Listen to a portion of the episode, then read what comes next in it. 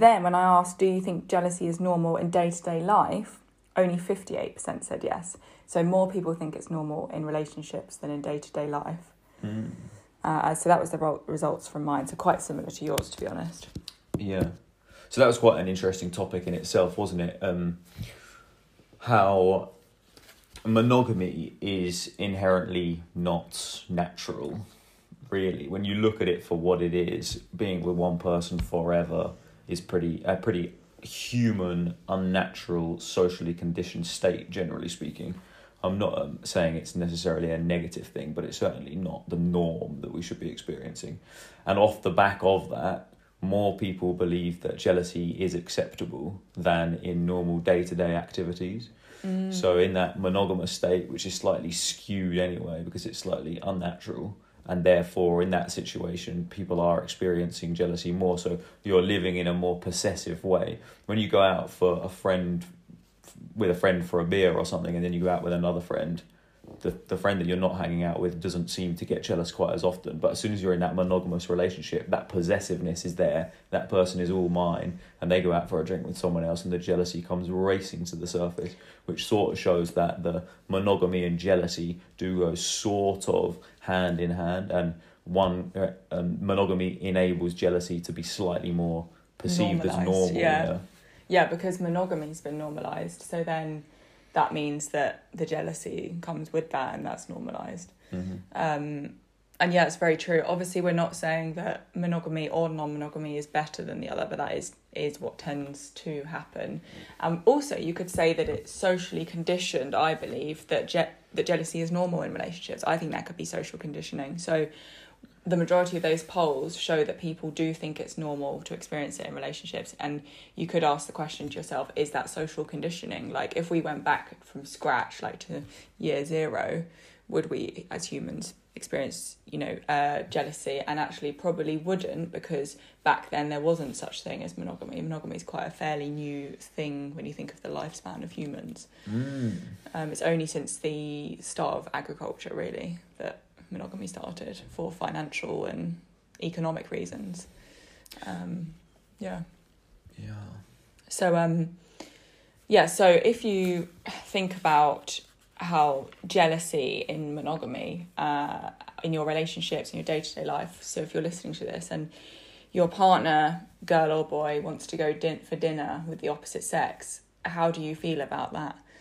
Um, so if you're listening right now and you, you're imagining your partner going for dinner with someone else, just a friend, and they tell you that it's just a friend, um, if that makes you feel any sort of yeah jealousy or insecurity, then that is a really good chance for you to look at yourself and think about why is it that you are feeling jealous? Why are you not feeling good enough? And reflect rather than trying to control your partner and not letting them do what they want.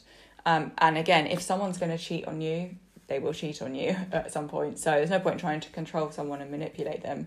But it's very interesting that I have a lot of friends who don't like their partners going to a party with someone else or uh, going for dinner with someone else. And when you think about it, would you let them go with the same sex? Yes. Like loads of girls will let their boyfriends go for dinner with their other guy friends, but to go for dinner with another girl, it's seen as like a problem. Um, but it's very interesting where that sort of comes from. And is that your insecurities? Is that your not feeling good enough? Is it your fear of abandonment? They might leave you for someone else. Mm. So I think that monogamy causes a series of knock-on effects to happen, which I guess jealousy as well, which are inherently bad. So you have the monogamy, which is which is fine, it's fine and all the rest of it, but the monogamy then comes with a level of possessiveness that is inherently strange, and that that strangeness is passed on through the possessive nature of a monogamous relationship. So it starts off with you can't have sex with a member of the opposite sex. Mm-hmm. But then it slowly comes back in a I'm not saying all relationships, in some relationships, um you can go out with a member of the opposite sex and it's fine for dinner. However, with most monogamous relationships, it ends up being, oh, you can't have sex with a member of the opposite sex. You can't kiss a member of the opposite sex. You can't go to dinner with a member of the opposite sex. You can't talk and like pictures of a member of the opposite sex. and it goes all the way back to more and more possessiveness and more and more control and before you know it you're living in a quite uh, a kind of caged environment But do you think that is monogamy, or do you think that is all coming from jealousies and insecurities?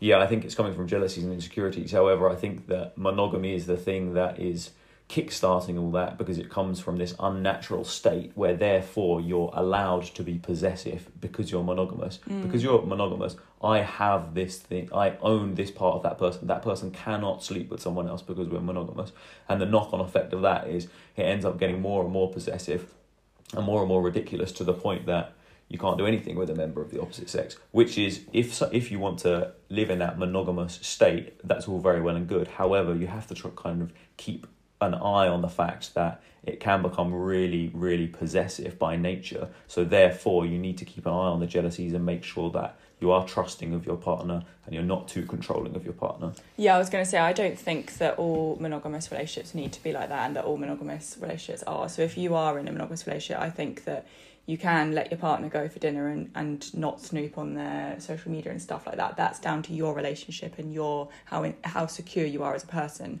So going back to the jealousy thing, like if you are in a monogamous relationship and you yeah don't allow those things, then uh, that's not good. But if you're listening to what Tris has said and you're thinking, actually, I don't do that, that's really good. I mean, if you're in a monogamous relationship where you're very content with your partner doing what they want and you don't snoop on their phone, you let them, that's really good. But if you are feeling any sort of insecurities and jealousies, then it's not the best thing to try and possess and manipulate your partner subconsciously obviously. We don't we don't do it intentionally. We think that it's for a good reason. So we think that uh oh i don't know oh you can't like that girl. Why are you liking that girl's instagram? Like we think that's for an okay reason. But really when you think about it it's not like you should be letting your partner have free will to do what they want. But because you're in a monogamous relationship all these rules come along Yeah, well, it comes from the the jealousy comes from the ego trying to protect itself. Mm. So the ego is the thing that keeps you safe in life. However, they talk about the ego being like the overprotective parent.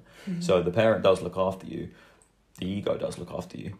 However, the ego becomes overprotective. So you, even in your monogamous relationship, you going having sex with that person is the thing that's the problem. That's like the the parent. So the parent is like, you can't have sex with that person. That's fair enough. That's the rules of the monogamous relationship. The overprotective parent is the, hmm, if this person talks to this person, it will lead to them having sex with this person. So therefore, the overprotective parent says, you can't go for a drink with that person. You can't even like that person's photos on Instagram. So it becomes, it becomes over. It becomes But- too powerful. But that all comes down to a fear of abandonment. So the the not wanting them to like the photos or go for dinner, the like yeah, not feeling good enough. It comes down to the fear that they will leave me and go off with someone else because this woman is more beautiful, this man is better than me.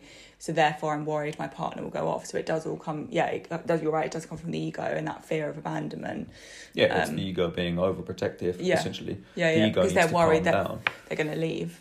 And the problem with that is also you are controlling someone to be not to themselves. So you're not allowing that person to be themselves. So you end up putting too much pressure onto that relationship by trying to control that person. That person can't be themselves and therefore they feel suffocated. So you do have to really reel that in and make sure that your ego is not trying to overprotect you. It needs to protect you. You, you need to stop your partner, especially in a monogamous relationship, having sex with someone else. But you need to allow your partner, you need to trust your partner, you need to drop the ego Yeah. and allow your partner to be them. Otherwise, you'll end up suffocating that person. And always trust your partner until the trust is broken. So if your partner wants to go for dinner with someone else or wants to like someone else's Instagram photos, it doesn't mean anything unless obviously it becomes to that point. And if they are going to cheat on you and they do, then you should see it as a blessing because they've broken the terms of your relationship, they've disrespected you, they're not right, right for you anyway. So it's a, uh, you know, good thing